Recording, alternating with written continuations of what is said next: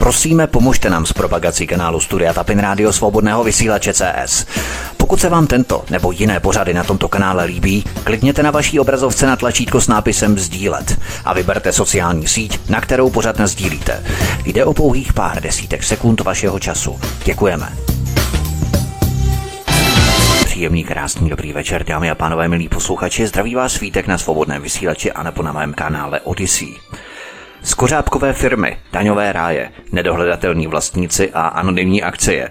Nejenom tyto atributy mezinárodního organizovaného zločinu provázejí od nepaměti každý větší obchod. Mnoho záhadných tajemství ukrývá i firma, která vyhrála soutěž ministerstva vnitra Jana Hamáčka ČSSD na dodávku antigenních testů pro děti ve školách. Firma Tardigrad International Consulting má sídlo v hotelu na letišti v Ruzeni. Donedávna neexistovaly žádné roční uzávěrky a její základní kapitál byl tisíc korun.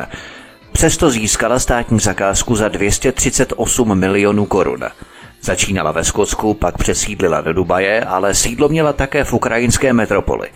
Jaká je historie této firmy napojené na daňové ráje s neprůhlednou vlastnickou strukturou? Proč Jan Hamáček neposlechl varování zpravodajských služeb a rozvědek, které ho před těmito vazbami varovaly? Proč chce vůbec česká vláda angažovat firmu, která jen přeprodává antigenní testy, místo toho, aby je nakoupila přímo od čínského výrobce Lepu Medico?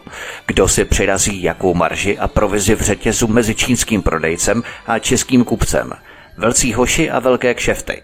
Stává se agenda COVID samonosným generátorem obřích objemů financí pro mezinárodní zločin, podobně jako dříve LTO nebo fotovoltaika. A já už tady u nás na svobodném vysílači vítám Pavla Štěpána. Pavla, vítej, ahoj. Dobrý večer. A druhého expolicistu Pavla Nováčka. Pavla, vítej, ahoj. Ahoj, dobrý večer. Pavel Nováček, než se dostaneme k samotným firmám a k šeftům ohledně antigenních testů, zeptám se na jednu věc. Přestože strategie návratu dětí do škol neexistovala, i tak se na konci února, k tomu se za chvilku dostaneme, začaly objednávat antigenní testy a to hned několik milionů. Odkaz číslo jedna v popise pořadu na Odyssey. Jak je možné, že se vlastně dohadoval takový obrovský kontrakt za 100 miliony, když nikdo vlastně nevěděl, kdy a v jakém počtu se děti do škol začnou vracet? V podstatě se porcoval medvěd, který ještě běhal po lese, pokud to tedy tak eh, správně chápu, Pavel Nováček. Eh, tak já si taky myslím, že se začalo porcovat něco, co, co prostě ještě eh, nemělo žádnou logickou odezvu. Vemte si, vemte si všichni příklad z toho, že Hamáček, Hamáček se začal starat o něco, do čehož ani neměl v uvozovkách šahat, jo, když to tak nazvu. Já si myslím, že všechno bylo věcí ministerstva zdravotnictví a měl nám to ukázat pan Blatný, jak bude fungovat. A mně se zdá, že pan Hamáček prostě jenom se vkládá do věcí, eh, kdy ví, že z toho bude nějaký zisk pro jeho slabou stranu ČSSD. Teď nechci být agresivní přímo na začátku, ale, ale já si myslím, že chyba pana Hamáčka je v tom, že, jak, jak si říkal ty, eh, nebyla žádná strategie. Eh, moje dítě je taky doma, čekáme na to, jestli, jestli ty školy otevřou nebo ne. Děti nám degenerujou. Samozřejmě asi, jestli je tady ten vir, je lepší, když teda budou doma, když to tak teda agresivní, když ta Česká republika je mezi předníma výrobcema tady toho, tady toho viru, ale, ale, ale říkám, já si, já si myslím, že strategicky, strategicky pan Hamáček nic nezvládl ani, ani, ani lidským přístupem, ani strategickým přístupem uh, hospodáře. Tyto kšefty anebo tyto kontrakty byly zadané právě ministerstvu vnitra, protože on sám iniciativně by si to nemohl vzít, ačkoliv by s tím třeba nikdo jiný nesouhlasil. To znamená, že vlastně celá vláda s tím musela souhlasit, že se toho zhostí právě Hamáčkovo ministerstvo vnitra, pokud by to ale tady měl dělat zdravotnický rezort ale s podívem se všechno, všechno se hází na toho blatného. A tady to důležité, kdy jde o zdraví dětí, kdy jde o to, aby, aby ty děti byly funkční, aby nám přežili, tak to bude řešit pan Hamáček, který prostě asi, uh, asi, asi obor chemii nebo, nebo co, tam, co tam budeme ještě řešit u těch, u těch uh, u těch testů eh, asi, asi jako, zna, jako finální znalec by asi neměl být jakoby on zrovna. My jsme tady měli jiného ministra financí, který velmi výrazně vynikal v oboru chemie a působil tady několikrát, ale to teď nebudeme rozvádět. Pavel Štěpán v tom článku z Lidovek se také uvádělo, že rozvoz těch antigenních testů z letiště měl zajistit dodavatel. Kdo ale ve skutečnosti rozvezl ty antigenní testy? Pavel Štěpán. Ty testy nakonec, eh, ačkoliv je měl, nebo ten rozvoz, tu distribuci měl zajistit zadavatel a bylo to přímo napsáno i v té zadávací dokumentaci, tak eh, nakonec podle zpráv z médií jsme se dozvěděli, že eh, testy do skladu ve Svojšicích ve středočeském kraji dovezli hasiči. Takže zase bych navázal na to, co řekl Pavel. Ono to přímo iniciuje myšlenku když teda pan Hamáček v úvozovkách zařídil tuhle zakázku, tak eh, vítězné firmě ještě ulevil eh, z náklady za tu, za tu přepravu z letiště do těch Svojšic. Takže je to minimálně zajímavé. Takže podle té smlouvy měl ty antigenní testy rozvést dodavatel, ale nakonec jim to zdarma rozváželi hasiči. Nicméně pojďme na samotný začátek podle základní časové osy geneze tohoto příběhu, osy, podle které budeme postupovat. Pavel Nováček, 19. února 2021 jsme se dozvěděli, že Hamáčkovo ministerstvo vnitra vybralo z devíti zakázek nebo z devíti nabídek jako jednoho dodavatele testů firmu Tardigrad International Consulting, která ovšem podle zadávací dokumentace nesplnila podmínky soutěže. Dokonce tam figurovala společnost Chironax, té se taky potom dostaneme, která byla levnější o zhruba 40 milionů korun, ale neuspěla, dokonce se měla v úmyslu bránit. Odkaz číslo 2 v popise pořadu na Odyssey pro vás, milí posluchači. Myslíš, Pavle, že ta soutěž už byla od začátku cinknutá, že tam figurovaly seriózní firmy se zkušenostmi a renomé a těm se nepodařilo uspět?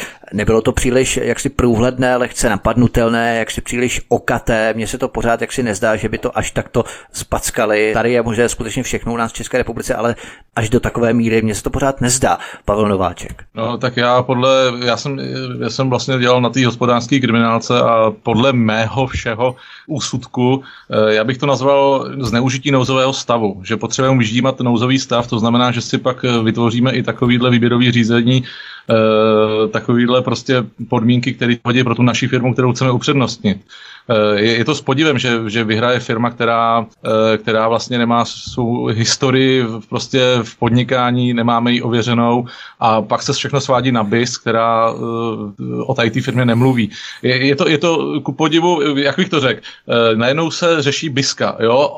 odvádí se to, odvádí se to od pana Hamáčka na BISku, jo? Což, je, což je taky takový, takový podivný. To je zajímavé, protože většinou pracují koordinačně spolu vzájemně v rámci BIS a ministerstvo vnitra vnitra v rámci těch různých čtvrtletních zpráv o extremismu a tak dále. Ano. Najednou se to svádí na bys, že něco udělala špatně a před ničím nevarovala. Nevarovala, a to je podivný, protože přece bys, bys přece je takový poradní jak, jak jsi to říkal teď ty, oni, oni mají dávat hra, hra, hlavy dohromady, oni mají, oni mají ukázat nějaký směr a najednou se to všechno svede na bisku, která měla říct, pozor, je to divný tady ta firma. K tomu se potom dostaneme v rámci kapitoly přímo, kterou budeme věnovat tajným službám a rozvědkám v České republice. Nicméně Pavel Štěpán, o den později, konkrétně 20. února 2021, se ale Andrej Babiš nechal slyšet, že tu soutěž chtěl zrušit, protože kritérium byla rychlost, ale nebylo jasné, kdy se vlastně děti do té školy vrátí a chtěl, aby ty antigenní testy místo Jana Hamáčka z ČSSD nakoupil Pavel Švagr, ředitel zprávy státních hmotných rezerv. Odkaz číslo 3 v popise pořadu. Nastala tam výrazná kolise v zájmech hnutí ANO a v zájmech ČSSD, že si tam sociálně chtěli přihrát malou domů a Andrej Babiš sice mohl remcat, ale v zájmu udržení vlády do voleb ty jeho zásahy zůstaly jenom na té verbální rovině. Pavel Štěpán. Tak eh, to jsou věci, o kterých eh, můžeme spekulovat. Spousta indicí a informací z médií na ně v podstatě přímo i nepřímo ukazuje, ale já bych jenom eh, řekl, že v tom sobotním rozhovoru tam v podstatě premiér označil, označil ten tender nepřímo za spackaný, ale vyslovil názor, že by bylo nejlepší ho zrušit a že sám by byl pro jeho zrušení. A to byla sobota a pak se to vlastně řešilo až následující pondělí 22. na vládě, Aha. ale v té době, když vlastně ten rozhovor eh, s premiérem, když proběhl, tak eh, bych chtěl jenom doplnit, že už byla smlouva s tou v úvozovkách vítěznou firmou podepsána. Jo? Ta smlouva byla podepsána 19.2., to znamená v pátek. Ještě Pavel Štěpán, Andrej Babiš nakonec se skřípáním zubů nechal tu hamáčkovou zakázku doběhnout na pokoj. Myslíš ale, že tam mohlo hrát roli podmínění pokračování nouzového stavu krajskými hejtmany, protože my si vlastně pamatujeme, že ve čtvrtek 11. února sněmovna odmítla žádost vlády o prodloužení nouzového stavu a v neděli 14. února, o tři dny později, vláda nouzový stav prodloužila na žádost právě hejtmanů. A v tom článku číslo 3 se uvádělo, že podmínkou pro prodloužení nouzového stavu, kterou si kladli hejtmani, byl návrat dětí do škol, čili šlo o jakési vydírání. Ano, my ti Andrej požádáme o prodloužení nouzového stavu, když nám to tedy nevyšlo ve sněmovně před pár dny, ale ty na oplátku vrátíš děcka do škol co nejdříve. To byla vlastně ta podmínka těch hejtmanů a díky tomu vlastně požádali o prodloužení nouzového stavu v tu neděli. Mohlo by to být jeden z těch scénářů ještě, Pavel Štěpán? Tak eh, nelze to vyloučit a určitě se můžeme domnívat, že premiér chtěl ten slib, který, nebo ten závazek, který hejtmanům eh, když to řeknu, podepsal, tak zřejmě ho chtěl dodržet. Nicméně, jak se ukázalo, tak ta čísla e, počtu nakažených a vůbec ten, ten směr, jakým se to šíření epidemie vyvíjelo, tak myslím si, že že už vlastně ten poslední týden v únoru e, musela vláda, zejména krizový štáb, který, kterému zrovna předseda pan Hamáček, tak e, muselo jim být jasné, že ten návrat do škol nebude tak jednoduchý. A pokud vůbec k tomu dojde, jo, protože nevěřím tomu, i když zase nedivil bych se, jsme v Čechách, ale nevěřím tomu, že se vláda rozhoduje ze dne na den, jo, že nemají nějakou strategii, ale v tomhle, v tomhle případě alespoň na týden nebo 14 dní dopředu. Takže vůbec lze pochybovat o tom, jak, jak bylo o tom návratu do škol jak, jak se o tom rozhodovalo, jo? protože já jsem přesvědčen, že v té době už mm, pan Hamáček musel vědět, nemusel tušit, že to asi nedopadne, že to asi nebude reálné. No, k čemu Zase třeba na obranu Jana Hamáčka můžeme podotknout a namítnout, že pokud by nedojednal nákup těchto antigenních testů a potom ta strategie by se ukázala jako reálná, kdyby děti opravdu šly na začátku března do škol, tak by se potom vytýkalo Janu Hamáčkovi, že to nezajistil ty antigenní testy. Takže zase ono na jednu stranu můžeme vytýkat, že třeba to udělal předčasně, ale na druhou stranu, kdyby to neudělal a děti by šly do škol, tak potom zase by se mu vytýkalo, že to neudělal. Takovou technickou poznámku, jenom že když vezmeme takový ten selský rozum, eh, tak si vezměme, jaký jaký čísla nově nakažených lidí vykazovaly prostě ty statistiky a oni, oni prostě bez ohledu na tady to Eh, chtěli řešit eh, příchod dětí do škol, když říkají, jak je to všechno navýšený, ty čísla prostě vysoký. Eh, první místo Česká republika tady v, těch, tady v tom covidovém žebříčku.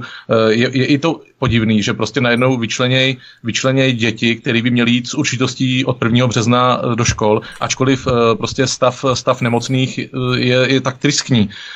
Je to, je to, jako, koukám na to s selským rozumem, nekoukám na to z politický, mm, z politické mm, objednávky, ale vezměme si to, že nás straší každý den média, jak jsme na tom špatně, jak tamhle nestíhají nemocnice, umírají lidi a oni chtějí nahnat děti do školy, kteří se slučují před školou, po škole se scházejí a, a to by přece nevyřešili testy.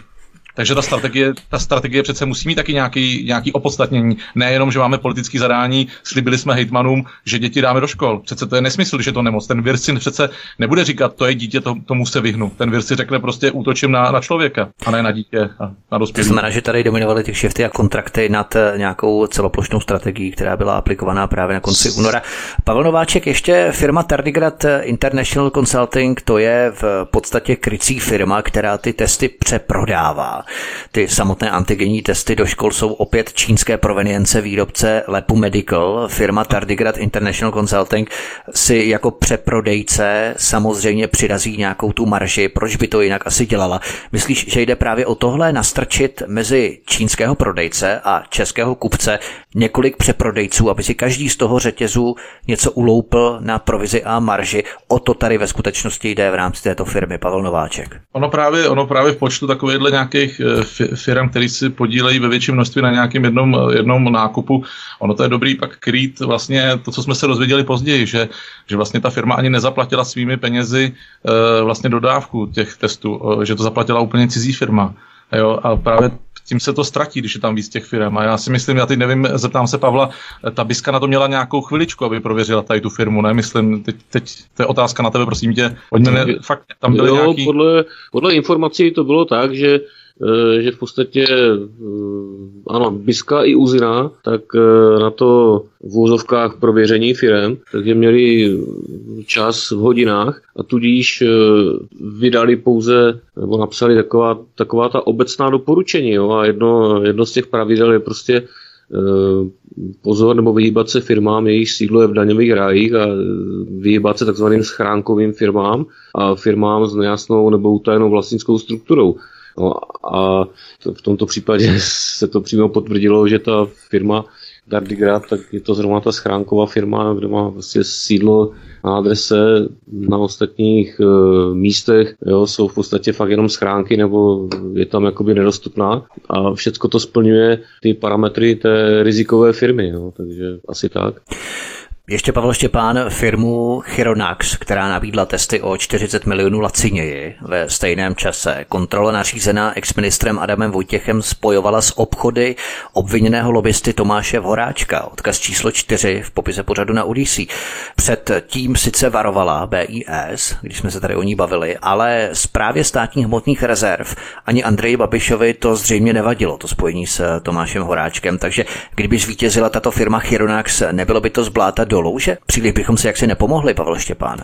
No, jak říkáš, možná, že by to, jako navenek by to vypadalo z bláta do louže, nicméně před, eh, jak jsme se mohli dozvědět, tak tam proběhlo, nebo došlo tam k nějakým eh, změnám, se týká vedení té firmy a i kdyby to bylo z bláta do louže a vlastně jedna riziková firma by vystřídala druhou, hmm. tak eh, výsledek by byl ten, že pro státní rozpočet by to znamenalo úsporu 40 milionů korun. A to si myslím, že je to zásadní a tady by se měla upřít pozornost policie a orgánů činných v trestním řízení.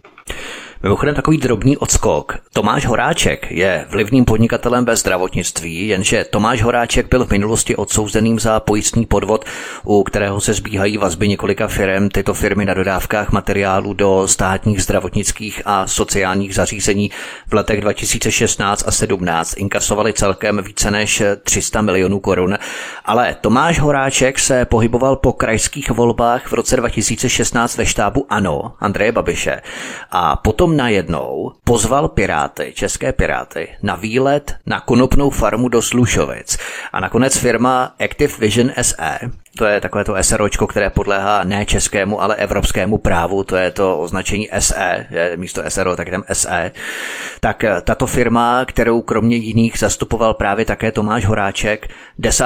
října 2017, to znamená několik dní před eh, parlamentními volbami v roce 2017, uzavřela smlouvu s českými piráty, s Českou pirátskou stranou, kdy jim věnovala nefinanční plnění 445 269 korun.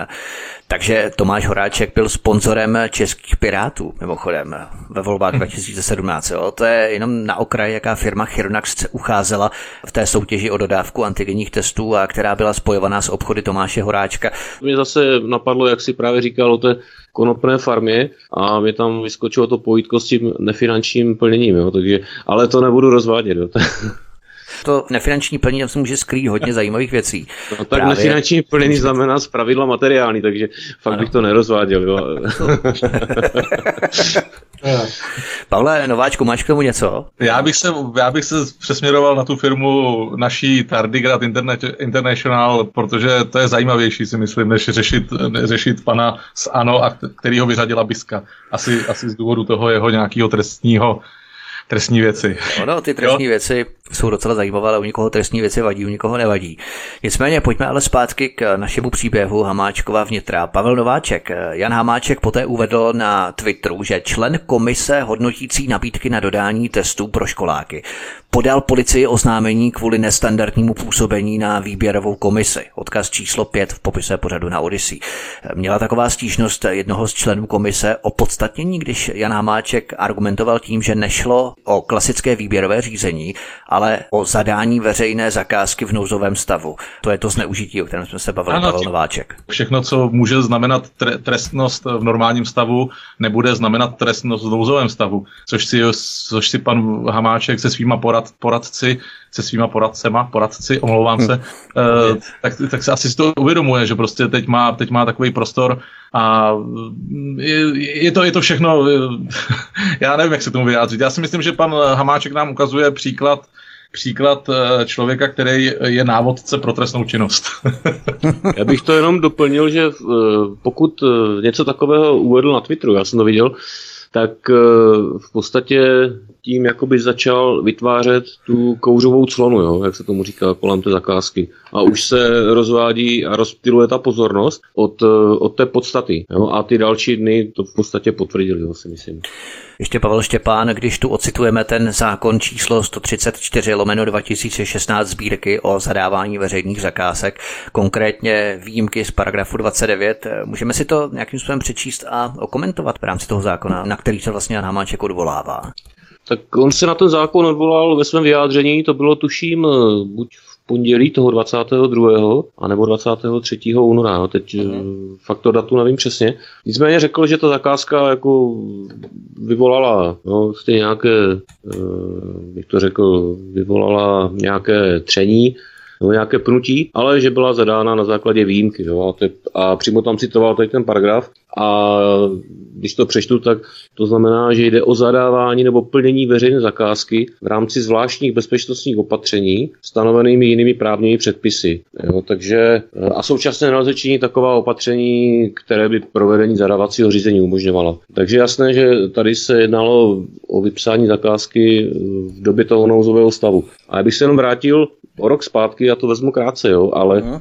když jsem se díval do uh, toho národního elektronického nástroje, do toho registru zakázek, tak v podstatě dnem 23. 2020, jo, to je před rokem, tak veškeré zakázky, které jsou na nákup, ať to jsou respirátory, to jsou testy, tak uh, vždycky se tam najde zakázka na základě výjimky. Pak, je tam, pak si tam, eh, dá se tam rozkliknout potom eh, ten účastník a vždycky je tam pouze jedna čínská firma. Jo? Zakázka na, zák- na základě výjimky. Jediný účastník a je tam po každé jiná čínská firma, jedná se po každou jinou komoditu, a to jsou respirátory jo, různých tříd, anebo jsou to testy a po případě ochranné obleky, obličejové štíty a tak dále. Jo. Prostě to, co tenkrát nebylo, tak se vše nakupovalo hromadně na základě právě tady toho zákona, na základě té výjimky. A to jsem se jenom chtěl vrátit rok zpátky a když se vrátíme do tohoto roku, tak v podstatě e, ti politici asi moc dobře vědí, nebo určitě moc dobře vědí, že v době toho nouzového stavu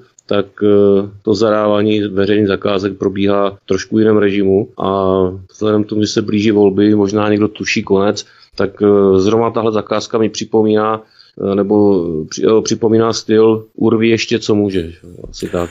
Rozumím, protože je tady perspektiva, že ČSSD se nedostane do příští koalice, ani možná i vlády jako takové, nebo do sněmovny, tak eh, ještě se snaží urvat právě, co může. Ještě před písničkou poslední otázka Pavel Nováček. Co z toho, o čem hovořil Pavel Štěpán, můžeme vyvodit? Za chvilku se dostaneme k samotné firmě Tardigrad International Consulting po písničce její historii a vazby, to bude velmi zajímavé, tohle bylo v podstatě jakési předpolí, předvoj, před tím, co budeme probírat ve druhém vstupu, ale ještě ještě k tomuto zákonu o zadávání veřejných zakázek. Je tu tedy jasná preference jedné konkrétní firmy? Je to až takto jednoznačně, takto jednoduché, Pavel Nováček? Tak je to jednoznačné, to jednoduché a hlavně, hlavně nám, my jsme, se, my jsme se něco dozvěděli od novinářů a já si myslím, že novináři nám ještě to porozradí víc. Já si myslím, že nedošlo pouze k té, té jedné zakázce a budeme čekat, eh, co nám ještě vychrlí ty novináři. Já si myslím, že těchto zakázek, těchto zakázek, které mají něco společného s, trest, s trestností, prostě s nějakou trestnou činností, si myslím, že jich bude víc, takže já si myslím, že nás čeká ještě peklo. Expolicisté Pavel Nováček a Pavel Štěpán jsou hosty u nás na svobodném vysílači od mikrofonu vás zdraví vítek. My si zahrajeme písničku a po ní se podíváme už rovnou na spravodajské služby, rozvědky, české rozvědky, které varovaly nebo nevarovaly, některé z nich ano, některé z nich ne, před firmou se sídlem v daňovém ráji.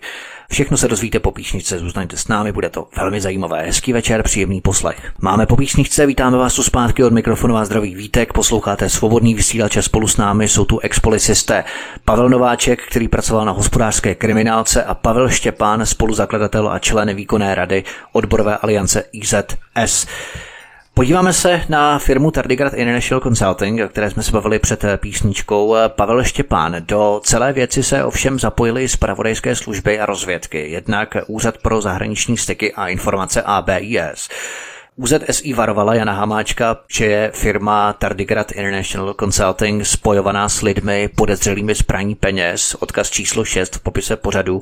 BIS ovšem Jana Hamáčka nevarovala, což je velmi zvláštní. A v této části se tedy dostáváme k samotné vítězné firmě se základním kapitálem pouhých tisíc korun. Jednatelkou firmy Tardigrad International Consulting je Monika Jirovcová, generálním ředitelem Vít Košatický. Co je to za firmu? Jde o Shell Company, slangově přezdívaná Lastura nebo Skořápka, zatím jenom velmi všeobecně. Co je to za firmu, Pavel Štěpán? Tam eh, varování nebo vyjádření zaslali obě dvě jo, ty tajné služby. Takže jak Úřad pro zahraniční styky a informace, tak Bezpečnostní informační služba.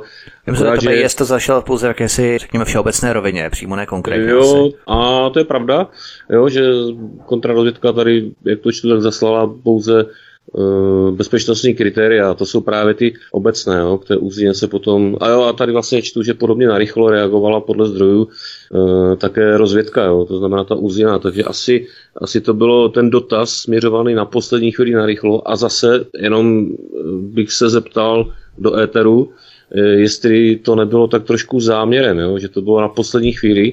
Takové krytí, ty... aby se neřeklo, že ano, se přes, přesně, přesně jak říkáš, a tudíž ty firmy, nebo ty firmy, tudíž ty uh, rozvědky neměly čas na kvalitní prověření těch firm, jo? takže proto zaslali obecné informace a spolehali na to, že ti odpovědní lidé mají alespoň špetku zdravého rozumu. Takže... Tak, ale jinak se to nepíše, tak už je pozdě na to ptát. Se. Vlastně, ale jinak jo. té kořápkové firmy, to by se asi spíš vyjádřil Pavel, protože ten s těma firmama přicházel více do styku a myslím si, že je v tom jako kovanější. Jo, tady, Pavel Nováček. No tak já, když jsem, když jsem viděl nejenom ten základní kapitál tisíc korun u tady ty, tady ty naší společnosti, která chtěla zachránit to naše školství, ono je, ono je taky složitý, ta firma je složitá v tom, že vlastně e, její předmět podnikání je velice obsáhlý. Není to specifická firma, která zajišťuje pouze zdravotní materiál. Vlastně udělala nějaký trade, podle mě jeden, jeden, jeden trade udělala pro ministerstvo zdravotnictví, teď, teď si ne, nemůžu vzpomenout, ale myslím, že měla jenom jednu smlouvu předtím, před tady tím. A když se pak podíváme na její předmět podnikání, tak vlastně výpis živností od uh, služby pro zemědělství, zahradnictví, rybníkaření, výroba oprav obuvy, eh, výroba hnojiv, eh, broušení technického kamene, výroba drážních hranic, hranicích vozidel, trolejbusové, lanové, je to šílený úplně. Musíme si vzít opravdu to, že jde o kritickou situaci v České republice. Ministerstvo zdravotnictví, ministerstvo vnitra dělá kontrakt s firmou, která zajišťuje opravu obuvy a pod ní chce, pod ní chce specifickou, specifickou věc, to znamená testy proti koronaviru. To je, to je důležitý si uvědomit, že tady ta firma ta si na, vlastně podniká v několika oborech nebo má to, tady ty živnosti a oni si vybrali firmu, která není specifická. Oni si berou, oni mají, ještě když vám to řeknu, tak oni třeba diagnostikují uh, ochranu, v ochraně rostlin a ošetřování rostlin, třeba poskytování služeb osobního charakteru pro osobní hygienu tam mají takové, takže třeba asi, ale tam, podívejte se, vážení posluchači, podívejte se, co to je za firmu, kolik má živností a e, je, je zajímavý, že prostě takhle vložili, vložili takovouhle věc, jako je testování dětí v firmě, která není specifická, která prostě, já vím, že šlo jenom o ten trade, o šlo, šlo o biznis, ale, ale ta firma přece se nám zavázala, že ty testy nejenom, že dodá, ale že budou funkční. Jo? Tady no, to se za ně zaručí v podstatě podstatě tam ano, je ano. ten Lepu Medical, což je ten čínský výrobce a ta firma to přeprodá, ale má se zaručit za to, že ty testy budou funkční.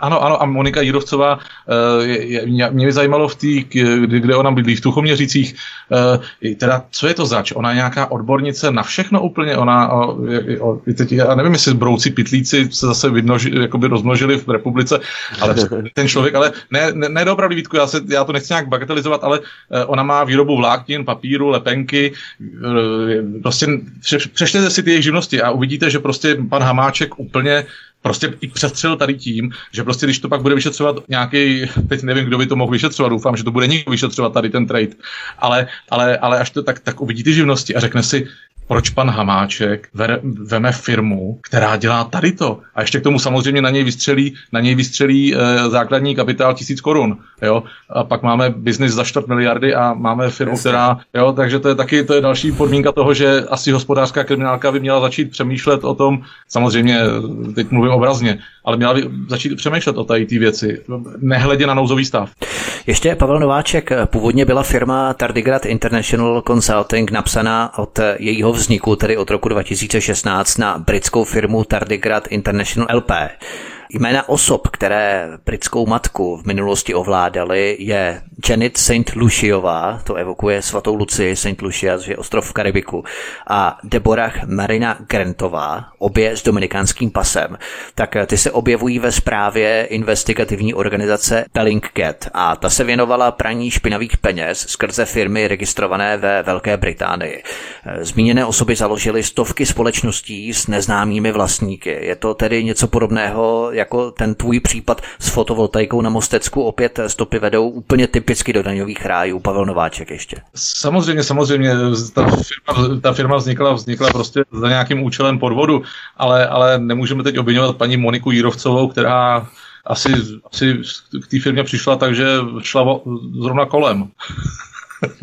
No, mě, mě by zajímalo, vezmi si, vezměme si všichni to, že máme člověka v Čechách, který žije v nějakých tuchoměřicích nebo kde, a potká se tady s těma dvěma podvodnicema. Eh, jako, mě jako vyšetřovatele eh, hospodářské kriminality mě zajímalo vůbec první vztah eh, k těm vlastně zakládajícím členkám s paní Monikou. Je to důležitý strašně. Jo? No, jdem s paní Monikou Jírovcovou, ale s Vítem Košetickým. S tím Českem. Celkově s těma českým. českýma, jo ale, ale to, to, to, by fakt měl někdo prošetřit prostě, to nemůžeme mi na to přijít, nebo nemáme na to, nemáme na to prostředky, aby jsme zjistili prostě, kde se potkali, jestli, jestli pokecali někde, já nevím, na Kajmanských ostrovech, když zrovna cvičili v jogu, ale, ale musíme, musíme, musíme fakt opravdu věřit té policii, že tady to, od tady té píky začne prověřovat prostě fungování té firmy, protože do, pak se dostaneme, proč byla protlačovaná ta firma. Pak zjistíme od toho jejich založení, od té od struktury těch lidí, zjistíme, proč vůbec pan Hamáček teda tuto firmu prosazoval a prosadil.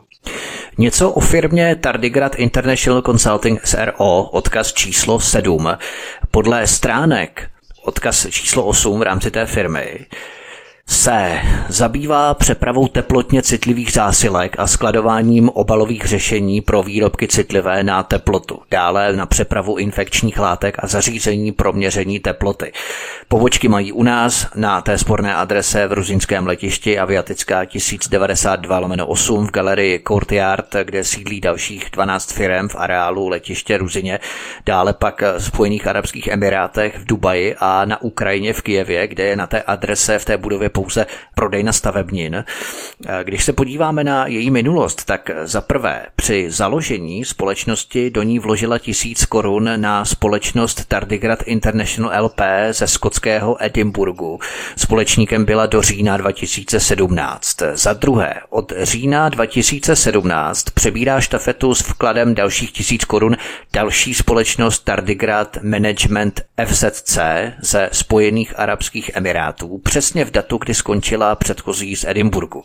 Končí v červnu 2019 a za třetí do třetice v červnu 2019 přebírá tu štafetu s vkladem další tisícovky Monika Jírovcová, přesně v datu výmazu společníka z Emirátů a má dodnes 100% podíl, takže společnost má základní kapitál tisícovku, ale dostává kontrakt za bezmála čtvrt miliardy najednou. Takto se na vnitru vypisují zakázky. Pavel Štěpán, co k tomu dodat? Jak tomu vůbec ještě něco co dodat? Musíme opravdu věřit, jo, a teď to říkám vážně, a většinou to říkám vždycky s takovou nadsázkou nebo s takovým tím uh, ironickým podtónem, ale jako fakt bych chtěl věřit tomu, že jak jsme se dozvěděli, že tuhle zakázku nebo že tohle zakázkou se zabývá Národní centrála proti organizovanému zločinu, tak uh, opravdu chci věřit tomu, že ti příslušníci toho NCOZ, kteří tohle šetří, takže využijí veškeré možnosti, které jim trestní řád a zákon o policii dává. A myslím si, že tady v tomhle případě jsou schopni dojít k výsledku během relativně krátké doby. Jo, určitě to nebude trvat pět měsíců jako, jako otrava bečvy a čekání na nějaký znalecký posudek od upovídaného znalce, ale věřím tomu, že tady v tomhle případě e, jsou ti policisté schopni k tomu výsledku dojít daleko dříve, takže se necháme překvapit. Pavel Nováček 21. února 21 To bylo vlastně dva dny po tom podpisu. Ten podpis byl realizovaný 19. v pátek a tedy to bylo v neděli 21. Tak vyšel na jí rozhlas rozhovor s jednatelkou Monikou Jírovcovou, kde vysvětluje, proč ve spírce listin nebyly účetní výkazy. Údajně je to povinnost účetní, která toto neudělala. Byly tam v pondělí 24. února, to tam narychlo dali. To je vlastně ve středu, dokonce ve středu 24. února. Takové firmě bych opravdu nedal zakázku na pět rohlíků, odkaz číslo 9 a 10. Nepřijde ti to celé jako šité horkou jehlou na poslední chvíli, že ani nestihli pořádně maskovat ty stopy a tak flagrantní podezření. Byla to opravdu zakázka trade šitý horkou jehlou na rychlo, že v podstatě nestihli ani zamaskovat ty případné stopy. Pavel Nováček. Tady, tady, jde, tady jde hlavně o to, už jsme o tom se zmínili v pořadu, e, prostě hejtmani, hejtmani si dali nějaký deadline, e, prostě my vám něco potvrdíme za něco a se scháněla se rychle firma, na kterou se udělá ten biznis. Proto, proto tam prostě eh, obchodní rejstřík postrádal dokumenty, které jsou nutné a e, když, když se oprostím od tady té věci, že prostě nemáme dokumenty o historii eh, té firmy, tak je nejhorší a znepokojící, že když pak nám pan Hamáček řekne, že nedostal žádné znepokojící informace o té firmě a pokud se tam říká, když budu citovat, pokud se podíváte do obchodního rejstříku, tak firma je od roku 2019 v českém vlastnictví. A jako, a jako, jako teď co? Pan Hamáček nám řekne, že je to v pohodě, ona je v českém vlastnictví. Jako, rozumíme si, jo?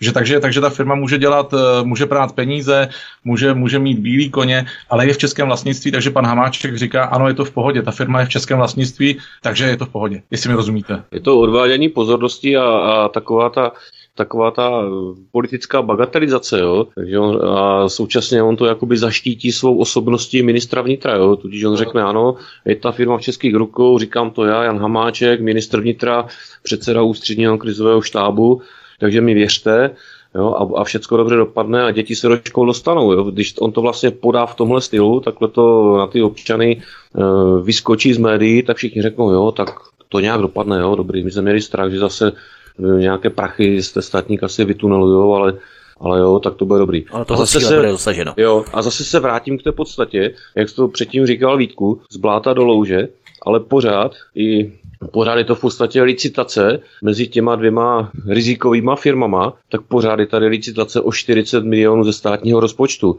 A já si myslím, že tady uh, už ten minister anebo ty zúčastněné osoby, tak uh, díky tomu, že zastupují stát, jsou v nějakých funkcích a tím pádem mají, uh, mají povinnost uh, vlastně hospodařit s péčí řádného hospodáře, jo. A tady, tady prostě k tomu nedošlo. Tady se hraje jakoby 40 milionů není žádná částka, jo, ale to jsou, je nutné si uvědomit, že to jsou veřejné peníze a právě podle toho by k tomu ta policie měla postupovat při šetření. Pavel Nováček. No já ještě, ačkoliv asi teď předběhnu, ale Uh, jestliže ta firma uh, je česká, tak se budu koukat na tu historii, když nevidím teda ty papíry, tak ale můžu zjistit, že je třeba v mínusu ta firma. A to pan, pan, pan Hamáček měl na to zdroje, který mohli zjistit mu tady tu informaci, tak. že ta firma prodělala 2,3 miliony korun a je v mínusu a nemá na to ani prostě zaplatit za zboží, které objedná v Číně. Nemá na to finanční prostě hotovost, ne, nemá na to finanční prostě paket nějaký. Pavel Štěpán, firma Tardigrad figuruje v různých podnikatelských združeních, například agentura Hellas, združení EBA Ukrajina, anebo Czech Business Council, združení českých podnikatelů působících ve Spojených Arabských Emirátech, odkaz číslo 11 v popise pořadu na Odyssey.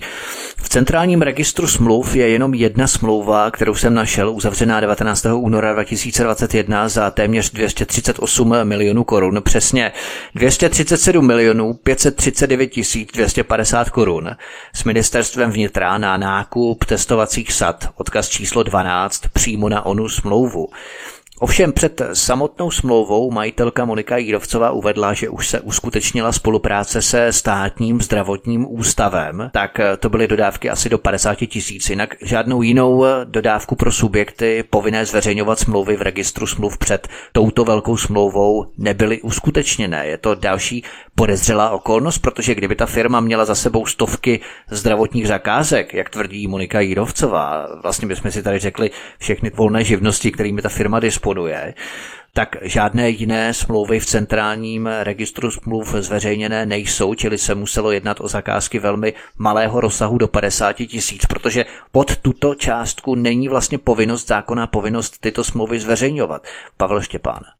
No já bych jenom eh, k tomu řekl asi tolik, že v podstatě to ukazuje na to, eh, jak bych to, teď mi nenápadá ten správný výraz, ale na to prohnilé prostředí eh, veřejných zakázek tady u nás ve státě, jo, protože v podstatě je to je to možná odvážné tvrzení, ale myslím si, že kdo, kdo se trošku zabývá těmi registry, kdo v nich umí hledat a ví, co má hledat, tak je schopen během několika minut, nebo když to časově nadsadím, tak do jedné hodiny je schopen napsat dvě, tři trestní oznámení, protože jenom způsob zadávání těch zakázek mnohdy vyvolává pochyby a dále i ta samotná realizace a vlastně i e, ty zúčastněné firmy nebo ty osoby těch účastníků, tak vydávají další pochybnosti. Jo. Ale jak říkám, je, tohle to je vlastně v podstatě jenom takový ten kolorit a toto je ta třešnička na, na dortu, jo, tenhle biznis. Jinak, jinak to vlastně dokresluje ten kolorit, jak to v tomhle státě funguje, jak se ty státní peníze neúčelně vydávají, jak se s nimi hospodaří. Jo. Pavel Nováček. Podle narychlo dodané roční uzávěrky byla firma Tardigrad International Consulting od roku 2016 ve ztrátě 12 milionů. To jsme si vlastně řekli. Navíc pobočky na Ukrajině a v Emirátech byly zrušené a telefonní číslo neexistuje. Odkaz číslo 13 v tom článku, kde to vlastně popisují, kde se snažili dovolat na ty různé pobočky v Emirátech a na Ukrajině, vlastně to číslo vůbec neexistuje. Takže to byl vážně žhavý kandidát na vítěze té soutěže.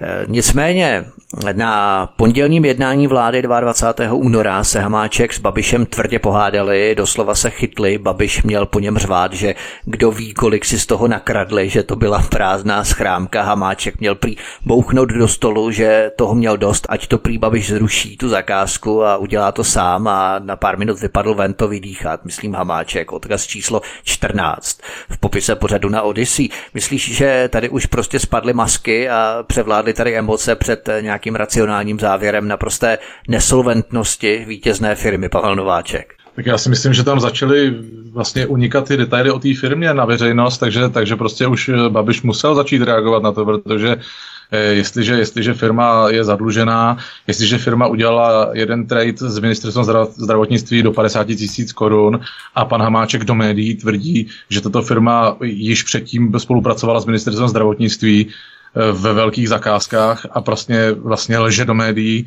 tak si myslím, že to muselo bouchnout předsedovi vlády, vlády už v hlavě prostě, jo, protože přece nemůžeme pořád eh, poslouchat jenom lži eh, jo, eh, a hlavně vlastně se jedná o papíry a všechno se dá dohledat. Jo. Jestli pan Hamáček nepřemýšlel hlavou, tak jak to říkal i Pavel Štěpán, u tady to, když, když to začneme prověřovat, tady tu, tady tu, já tomu říkám trestnou činnost, tak, tak vlastně ty papíry mám, mám do měsíce všechny a můžu vyhodnotit, vyhodnotit případ jo, podle papíru.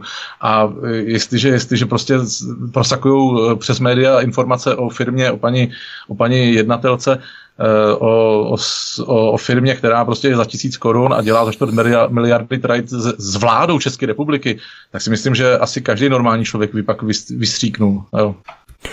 Pavel Štěpán, myslíš, že kromě těch podezření, základních podezření, které jsme si už řekli, to znamená napojení na osoby podezřelé z prání peněz, daňové ráje, tisícovka základní kapitál, žádné výkazy a roční uzávěrky do 24. února, adresa v letišti v Ruzini, v hotelu v Ruzini, pobočky na Ukrajině a v Emirátech, dávno zrušené, firma ve ztrátě 12 milionů, eh, na jednou obří zakázka za 238 mega, za čtvrt miliardy, že to skutečně ukazuje na přeprodejce s cílem na tom něco něco trhnout v tom řetězu tady u nás doma, a nebo jde spíš o organizovanou partu v zahraničí, která ty peníze pročistí a sem domů dojdou už čisté peníze, protože je tu ten čínský výrobce Lepu Medical a vláda to nekupuje přímo od něj, ale Jan Hamáček chce Tardigrad a Andrej Babiš chce Pavla Švagra ze státních hmotních rezerv, ale nikdo to nechce přímo od toho Lepu Medical, toho čínského výrobce. Pavel Štěpán. Tak eh, nevíme, do jaké míry tady sehrál roli čas, jo? čili uh, ta vláda se mohla dostat do nějaké časové tísně a teď se to muselo narychlo řešit, protože, jak říkal Pavel, byl tam ten deadline ohledně návratu dětí do škol. Takže to může být takový jeden faktor, ale já bych se zase vrátil k tomu, jak jsi to teď rozvedl, zase k té podstatě, jo, ať, od toho, ať od toho neodcházíme. Pořád zde máme několik firm, které jsou účastnily toho výběrového řízení. Eh, ve finále byla ministrem vnitra naprosto otevřeně protěžovaná ta vítězná firma, a když porovnáme tu vítěznou nabídku s nabídkou eh, v úzovkách problémové firmy Chironax, tak pořád nám vychází eh, ten trade prostě 40 milionů do minusu. To znamená, že státní kasa jo, prodělala 40 milionů pouze na tomhle obchodu. A jak říkám, mně osobně by bylo jedno, která firma to dodá, kdybych byl v situaci, v jaké je třeba pan ministr vnitra, ale hledím na to, hledím na tu částku těch 40 milionů, jo? protože nemám čas zkoumat ty vlastnické struktury, nemám čas zkoumat majetkové poměry těch firm, když to řeším na poslední chvíli a logicky vyberu firmu, která mi těch 40 milionů ušetří a k tomu nedošlo. A to právě ukazuje na to, jak si říkal, že budou tam nějaké vazby, zase je to na policii, aby ty vazby zjistila, odhalila, aby to potom veřejnosti sdělila. Takže uh, myslím si, že to nebude Nebude to v žádném případě čisté jo? a k tomu se dostaneme potom ohledně, uh, ohledně převodu peněz a ohledně argumentace Jana Hamáčka na vládě a uh, to potom řekne k tomu více Pavel. Expolicisté Pavel Nováček a Pavel Štěpán jsou hosty u nás na svobodném vysílači od mikrofonu vás zdraví Vítek a k tomu převodu peněz, stejně jako ke spravodajským složkám, respektive rozvědkám a službám se dostaneme po písničce, kterou si právě teď zahrajeme. Hezký večer, příjemný poslech. Máme po písničce, zdravím vás tu ze svobodného vysílače od mikrofonu vás vítá Vítek. Spolu se mnou nás naším dnešním večerním vysíláním provází expolicisté Pavel Nováček a Pavel Štěpán. Pavel Štěpán, Jan Hamáček, ale na solventnosti takové firmy stále trvá, myslím Tardigrad International Consulting, protože podle něj je firma Tardigrad od roku 2019 v českém vlastnictví a spolupracuje s řadou státních institucí, včetně zdravotnictví. Odkaz číslo 15 v popise pořadu. V podstatě jakási kouřová clona, nicméně podívejme se na zákon o spravodajských službách, protože tam je patrné, kdo koho nominuje a ustanovuje na pozici šéfa rozvědek, protože spravodajci se Jan Hamáček oháněli, když BIS a snad i UZSI ho před eh, Tardigradem varovali. Je to odkaz číslo 16. Jak to vlastně je, Pavel Štěpán? No, když bychom se měli podívat na ty spravodajské služby maličko podrobněji, tak eh, zjistíme, že jejich činnost je upravená jednak eh, obecně v zákoně o spravodajských službách, a to je zákon číslo 153 z roku 1994, a potom činnost každé spravodajské služby, to znamená vojenského spravodajství, BISky a Úřadu pro zahraniční styky a informace, tak je upravená svým zákonem, kromě právě té uziny, protože Úřad pro zahraniční styky a informace je jediná spravodajská služba u nás, která nemá vlastní zákon a funguje v podstatě na základě toho zákona o těch spravodajských službách a jinak ji řídí ředitel, který je podřízený přímo ministru vnitra a v podstatě ředitel vydává nějaké interní akty řízení a nařízení a tím je ta spravodajská služba řízená. To znamená, že eh, vzhledem k tomu, co se v té úzině v minulých letech dělo, a teď se v krátkosti vrátím, já to tady, já jsem se tady nachystal, v krátkosti se vrátím do loňského roku, kdy Jan Hamáček byl hostem u Jana Krause a Jan Kraus se ho zeptal e, na ztracené agáty. A bylo to 17.6.2020 a Otázka na Krauze zněla, tak kde jsou ty agáty? A Jan Hamáček, na to by vám odpověděli orgány činné v trestním řízení. A pan Kraus pokračuje, a vyšetřuje se to? A pan Hamáček odpovídá, vyšetřuje se to velmi intenzivně. A komentoval to, okomentoval to tím, že něco se stalo neúplně správně a někdo za to ponese odpovědnost. Čili to je taková retorika dnešní vlády, která taky prostě něco se děje v dnešních dnech a tak dále.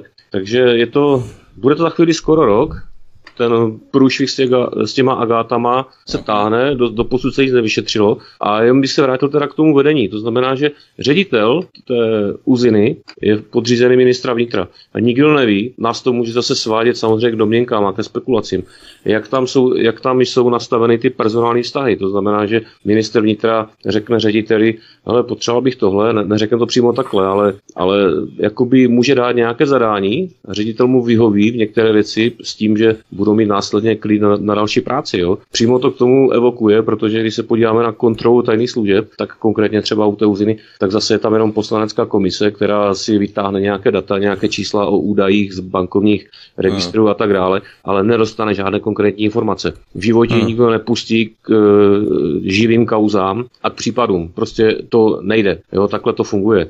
Takže tady se můžeme, tady se můžeme domnívat, uh, proč sociální demokracie v podstatě 8 let okupuje vnitro a 8 let má pod sebou právě tu uh, rozvědku zahraniční. To je velmi zajímavé. To znamená ještě Pavel Štěpán, takže BIS má svůj zákon číslo 154 lomeno 1994 sbírky. Ano. Vojenské spravodajství má svůj zákon číslo 289 lomeno 2005 sbírky, ale UZSI, to znamená Úřad pro zahraniční styky a informace, tak žádný svůj zákon nemá, jak Přesně řekl. Tak. A podle čeho se tedy řídí? Spadá jaksi hierarchicky pod ministerstvo vnitra? Ano, to jak jsem říkal, spadá pod ministra vnitra a tu úzinu řídí ředitel a ten v podstatě vydává nějaké interní akty, interní akty řízení, v podstatě jak něco jak u bezpečnostních sborů a těmi vlastně upravuje některé činnosti a tak dále. Jo. Vydává nějaké hmm. personální rozhodnutí. Hmm ale není to upraveno přímo konkrétním zákonem, jo? takže je tam jakoby e, velký prostor pro tak košatě pro lidovou tvořivost. Já bych se chtěl zeptat ještě na jednu věc. Všechny tři české spravodajské služby rozvědky má kontrolovat jakási parlamentní pětičlená superkomise. Je to odkaz číslo 17. Slyšeli jste o tom něco, pánové? Ne, to není parlamentní, ale prosím tě, já to řeknu, je to orgán nezávislé kontroly zpravodajských služeb České republiky. Jo, ten v roce 2018 se o tom psalo, že měl být zřízen, měl začít fungovat. Do dnešního dne nefunguje, protože nejsou lidi do toho orgánu. Jo, jsou tam nějaká, eh, nějaké požadavky, nějaká kritéria, které splňuje málo kdo a tudíž je to jenom pouze pořád je to ustanovení zákoně, ale jako takový ten orgán do dnešního dne není ty prověrky by nikdo nesplnil, jo, protože ta republika je tak na tom špatně, že tady se nedá důvěřovat lidem, kteří by hlídali tady ty, ty organizace prostě. Jo, s trošku nadsázky se tomu dá zasmát, no, ale ono to, fakt není, ono to fakt není k smíchu. No. Já vím, já vím, ale je to, je to šílenost, je to šílenost, protože, no, no comment, no. No, kdybychom to měli nějak zhodnotit, eh, protože už se blížíme k závěru našeho rozhovoru, kdybychom to měli tedy zhodnotit, Pavel Nováček, takže ředitele UZSI jmenuje a odvolává ministr vnitra, čili v našem případě Jan Hamáček a UZSI je tedy podřízená ministerstvu vnitra.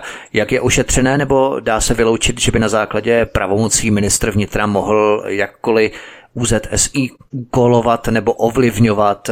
Je možné něco takového vyloučit, Pavel Nováček? No, to znamená, že jediný člověk, míst, kromě, když neexistuje zákon, tak jediný člověk, kdo řídí, je ministr vnitra. Prostě je to nesmyslné. Člověk, eh, který zaštiťuje nějakou stranu, má svoji tajnou službu, dá se tak říct, a může ji zneužívat oproti svým soupeřům v politickém boji. Jo, bez nadsázky, eh, ano, z trochu nadsázky to tak je. Když eh, v loni začala epidemie koronaviru v Evropě, tak eh, můžeme se ptát, jak, jaké informace a odkud eh, teda ta zahraniční spravodajská služba předávala vládě jo, a na základě nebo takhle, kdo ty informace obdržel, kdo je vyhodnocoval a jak s nimi vláda pracovala, protože když se na to podíváme, tak první informace přišly samozřejmě z Číny na podzim 2019, ale potom, jak se ten koronavirus rozšířil, tak uh, začaly chodit uh, jako nepříznivé informace zejména z Itálie, z Rakouska, potom z Francie a můžeme se ptát teda, jak ta rozvědka pracovala, jaké informace dodávala vládě, když vláda nakonec rozhodla o opatření, to, to bylo to první omezení, na základě uh, Excelové tabulky nějakého ředitele nebo manažera z pojišťovny, tak, čemu, tak co teda dělala ta zahraniční rozvědka? Abychom se vrátili k tomu našemu příběhu Tardigrad eh, International Consulting a Janu Hamáčkovi, tak eh, Pavel Štěpán i přesto všechno tyto dvě rozvědky, tedy BIS i UZSI, Jana Hamáčka varovali před eh, firmou Tardigrad, eh, ovšem bezvýsledně. Eh, vy jste jako odborová aliance IZS podali podnět na vrchní státní zastupitelství na prošetření této zakázky jako porušení zákona číslo 253 lomeno 2008 sbírky o některých opatřeních proti legalizaci výnosů z trestné činnosti a financování terorismu. Na co jste přesně poukazovali, Pavel Štěpán? Tak se poukazovali na, některé, na porušení některých ustanovení toho zákona, tam se to týkalo konkrétně pojmu podezřelý obchod, jo? Co, vlastně, co vlastně naplňuje nebo co se rozumí pro účely toho zákona podezřelým obchodem.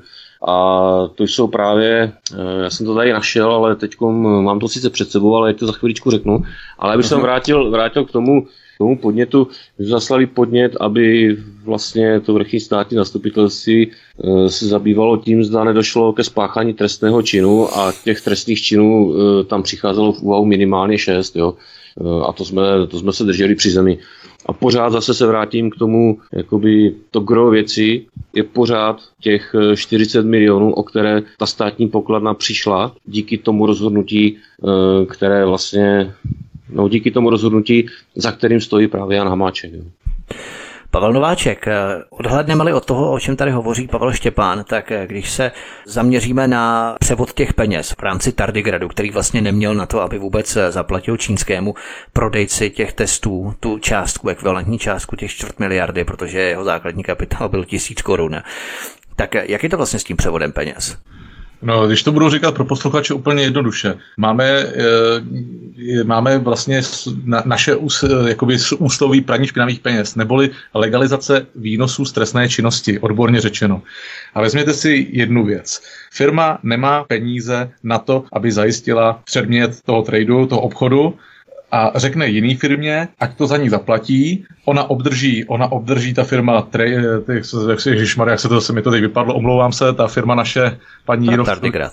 Tardigrad vlastně obdrží, obdrží ty testy, obdrží předmět toho tradu a získá vypraný čistý peníze od vlády České republiky. To znamená ještě jednou, ty peníze, které nebyly transparentní, nevíme, jak byly získaný, jakou činností, tou, Těmi, tady těma penězma se zaplatilo to v Číně, neznámého původu. Ty peníze jsou neznámého původu. Dostanu, obdržím zboží, prodám ho české vládě a česká vláda nám dá vyprané peníze. Totálně vyprané peníze z toho původního zaplacení čínským dodavatelům. Je to, to znamená, to že, znamená, že se ty špinavé peníze nahradí těmi čistými od eh, české no, vlády. To, to, to, to, to, to, vyperou se peníze, takhle se vyperou peníze, protože tam ty, ten, tam ty můžou mít původ, já nevím, ze, ze zabíjení, já nevím, z nějakých nějakých Jasně, obchodů se slonovinou. Nebo něco takového. Ze, jo, obchodů se slonovinou, mají tam peníze, potřebují je mít eh, legální, potřebují je dát do nějakých, do svého, do svý, do svý uzávěrky finanční. A to a je přesně, jak teď Pavel popisuje, tak vlastně dostáváme se k tomu, jak kvůli čemu byla mimo jiné i, ten, i ta údajná hádka na vládě, kde se, kde se právě Jan Hamáček zaštítěval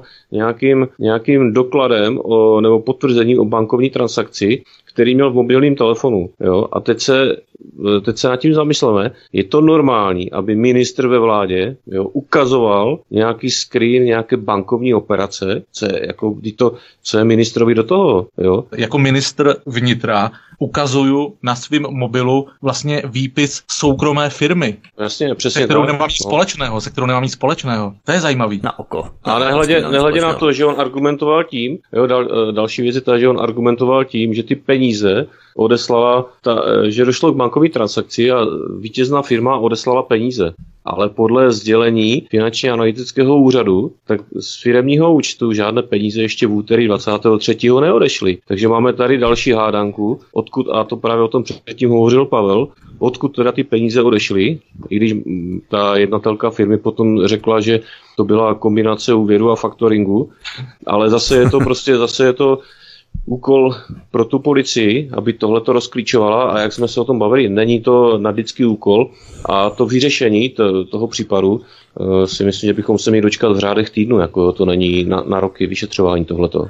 To je ale zajímavé, to znamená, že na vládě 22. v pondělí 22. února Jan Hamáček ukazoval na svém mobilním telefonu screen transakce, která odešla a 23. ještě finančně analytický úřad prohlašuje, že nic neodešlo z toho ano. bankovního účtu. Ano, on, to, bylo to, ta zpráva byla, k tomu, ta zpráva byla k tomu 23.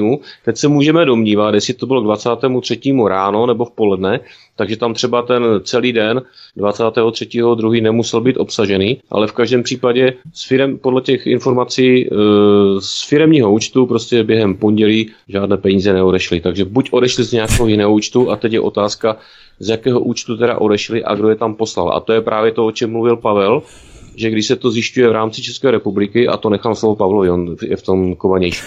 Pavel Nováček, máš nějakou hypotézu? Hypotézu jsem řekl, jednoduchou hypotézu. Říkám, že využilo se, využilo se, jak jsem, jak jsem říkal, špinavých peněz, které nám vláda České republiky zlegalizuje.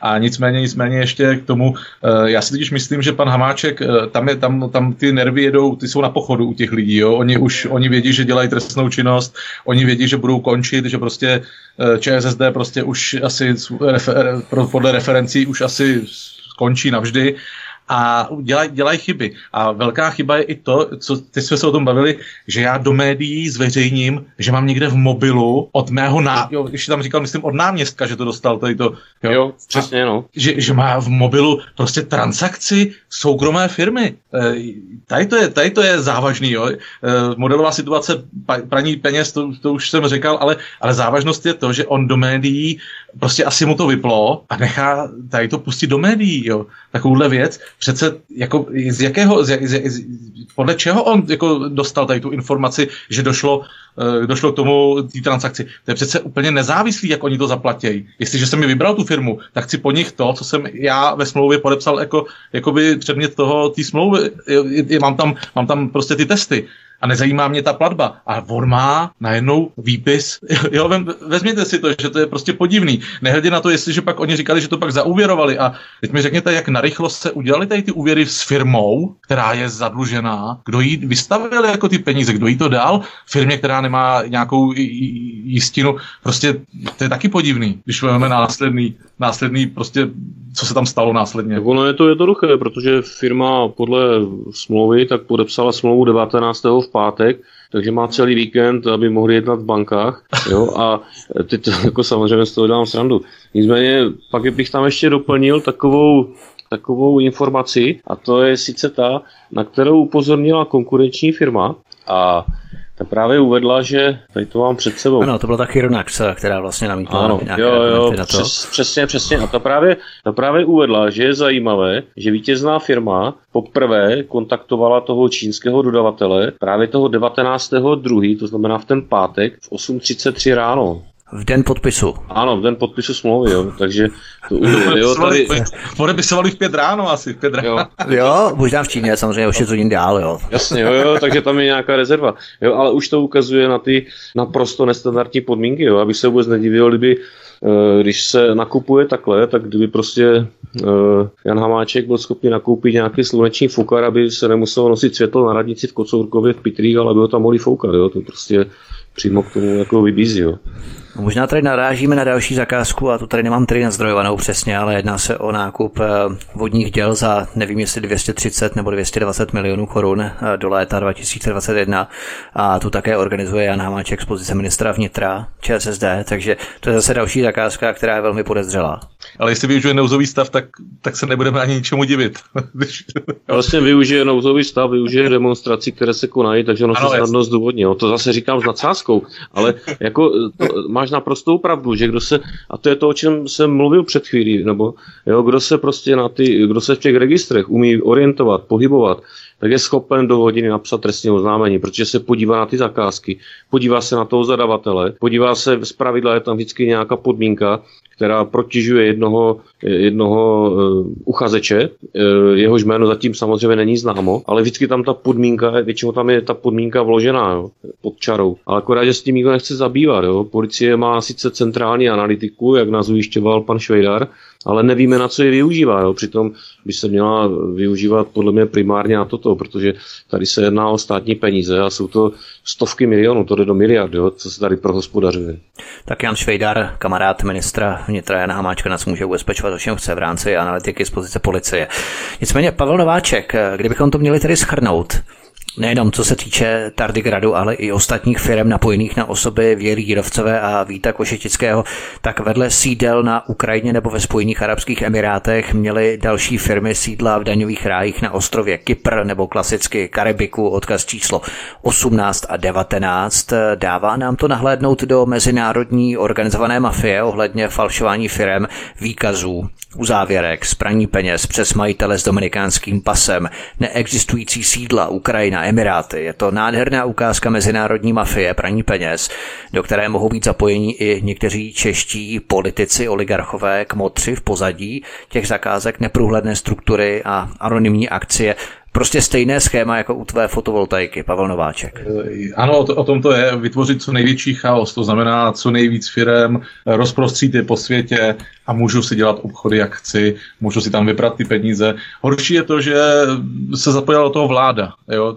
Tady, to, tady to funguje prostě na straně, jak bych to řekl, na, na té druhé straně toho zákona. Tady to ty firmičky v daňových rájích a rů, různě rozprostřít prostě svoje zisky nelegální ale, ale je, je, je, je to takový, eh, je, je, to, je to hrůza, že prostě česká vláda se svýma, se, se, se svou biskou úzinou eh, dovolila prostě obchod s firmou, která prostě uh, není košer. Pavel Štěpán, tvé poslední slovo. Pavel Nováček tady hovořil o rozprostření firm po celém světě, aby se vytvořil co největší chaos. Máme tady neprůhledné různé majetkové vlastnické struktury, finanční fondy různé s anonymními akciemi a tak dále. Je to základ eh, toho zločinu v rámci mezinárodního praní peněz? Tak eh, svým způsobem se to tak dá říct, ale já bych se znovu vrátil, nebo já bych ještě poukázal právě na to, na to právní prostředí, jaké zde funguje, jo? že vlastně i to je základ.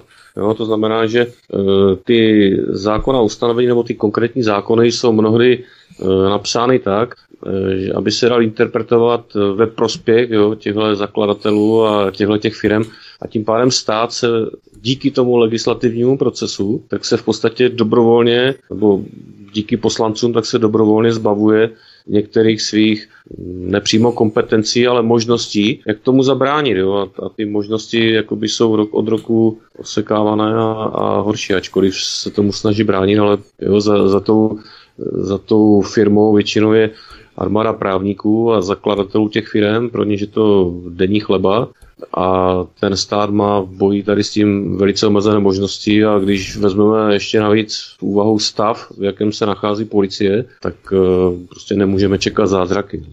To je ale velmi zajímavé, protože tady dochází k tomu, že jsme svědky stále širší digitalizace, větší, intenzivnější digitalizace. Všechno je pod dohledem těchto orgánů, které můžou velmi snadno vystupovat trajektorie, trasu těch plateb, odkud kam plynou.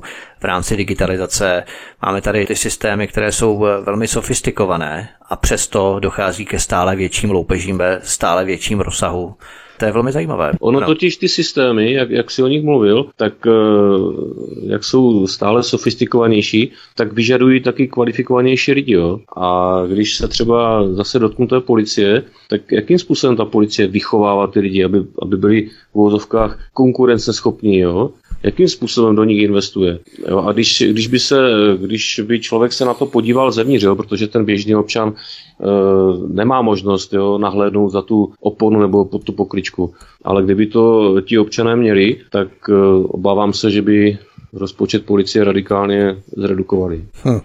Pavel Nováček, myslíš právě, že to je ta otázka kvalifikovanosti lidí, kteří obsluhují tyto systémy, že na jedné straně se zjednodušují v rámci vystupovatelnosti těch finančních toků, ale na druhé straně k tomu musí být lidé, kteří tomu rozumějí a ti právě tady nejsou. Tak možná, že to je účelový, tak aby tam nebyli ty lidi. Jako, ale horší, horší je to, že vlastně, když, když si vemu jenom ten náš nouzový stav nebo, nebo tady tu koronavirovou dobu, eh, tak si vezměte všichni, že za nás, teda za nás, omlouvám se, my už nejsme policisté, za policisty vlastně eh, práci policie substitutuje, nebo jak to nazvat česky, nahrazuje vlastně eh, práce novinářů. Policajti nám neodhalují nic, my se dozvíme, no. že na základě novinářů se něco rozjelo. A policisté jsou, nevím, jestli, jestli tam je ten, ten nouzový stav pro ně nějaký, že e, mají třeba jenom jeden den v týdnu práci, že můžou řešit něco, ale, ale prostě vypadá to tak, že prostě policie jakoby teď trošku vyplá a nám, nám předkládají prostě trestní činy novináři. To je nejhorší, co se stalo. Dřív to bylo tak, že vždycky novináři psali o tom, co udělali policisté. Teď to přichází do, do médií tak, že novinář něco najde a policie se s tím začne zabývat. To je nejhorší, co, se, co, co může být. Teď oni mají na to, oni mají mít na to kapacity, to jsme teď říkali, že to je špatný s těmi kapacitama, ale hlavně mají k tomu tu techniku a mají, mají ty peníze. To nemá ten novinář. A jak to, že novinář umí odhalit trestnou činnost, kterou policajti ještě neodhalili? Pavel Štěpán, tvoje poslední slovo. No, já si myslím, že tímhle, co Pavel řekl, takže uhodil docela hřebíček na hlavičku, jo, protože uh, skutečně, kdo, kdo trošku sleduje média, tak eh, těch výstupů ohledně možné trestné činnosti, tak opravdu těch médiích přibývá. Jo. Bych jenom tady třeba mohl vzpomenout středočeský kraj, jo, jak, jak se tam vyvíjelo za poslední dva roky a, a jak to vlastně neskaluje dnes, tam už jsou dokonce padla nějaká obvinění. A je to taky na základě práce novinářů. Jo. A myslím si, že tohle je prostě špatně, protože ta policie má tu vyhledávací činnost přímo v popisu práce. Jo. A jestliže na tuhle vyhledávací činnost rezignuje, nebo ji neumí, nebo z nějakých důvodů ji nezvládá kapacitně, tak se pak dostáváme do toho stavu, který umožňuje přesně tak, takové hospodaření se státními penězi a to jsou tyhle ty zakázky. To přímo ukazuje na to, jo, že vlastně ta policie na to kapacitně nestačí a proto si ti lidé dovolí ty zakázky takhle realizovat. Jo. A to jenom, toto je opravdu ta, to je vykřičená zakázka, o které jsme dneska bavili. Ale jinak jsou tam mm. desítky, stovky dalších, které jsou naps- napsány prostě na konkrétního, zadava- eh, na konkrétního dodavatele. Jo. A je to napsané účelově tak, aby prostě ta konkrétní firma zvítězila, jo, ale bohužel prostě není v silách policie, jak to sledujeme, prostě není v silách, aby tohle to odhalovala a už vůbec nepostihovala, jo, nebo šetřila účinně. Tam se dneska dostali, bohužel. Možná náš dnešní rozhovor zakončíme takovým zletným zhodnocením a teskným pozdechnutím, že kdybyste stále zůstali v policejních složkách, tak bychom si tady takto svobodně povídat asi nemohli. Expolicisté Pavel Nováček a Pavel Štěpán byli hosty u nás na svobodném vysílači. Pánové, já vám moc děkuji za velmi zajímavý rozhovor. Já věřím, že se to posluchačům také líbilo, že jsme si eh, vysvětlili dost zásadní skutečnosti, které se týkají nouzového stavu a kšeftů, kontraktů, tradeů, které tady probíhají a příště se setkáme u mikrofonu svobodného vysílače u něčeho dalšího. Díky, mějte se hezky. Pavel Nováček, Pavel ahoj. Měj se ahoj, ahoj, hodně zdraví všem, naschledanou. A Pavel Štěpán, Pavle taky moc děkuji, měj se hezky. Ahoj, hezký večer tobě a všem posluchačům. Tento i ostatní pořady si, milí posluchači, stáhněte buď na našem webu svobodného vysílače na našem mateřském webu, anebo zavítejte na náš kanál Odyssey, odyssey.com lomeno zavináč Radio SV Studio Tapin Radio. A tady klikněte prosím na tlačítko odebírat, follow a samozřejmě také turn on notifications, tedy zapnout oznámení, tak abyste byli upozorněni na nové pořady, které pro vás chystáme ve vašem prohlížeči. To by bylo všechno od mikrofonu vás zdraví Vítek. My vám přejeme hezký večer a těšíme se s vámi opět příště naslyšenou. Prosíme, pomožte nám s propagací kanálu Studia Tapin Radio Svobodného vysílače CS. Pokud se vám tento nebo jiné pořady na tomto kanále líbí, klikněte na vaší obrazovce na tlačítko s nápisem Sdílet a vyberte sociální síť, na kterou pořad sdílíte. Jde o pouhých pár desítek sekund vašeho času. Děkujeme.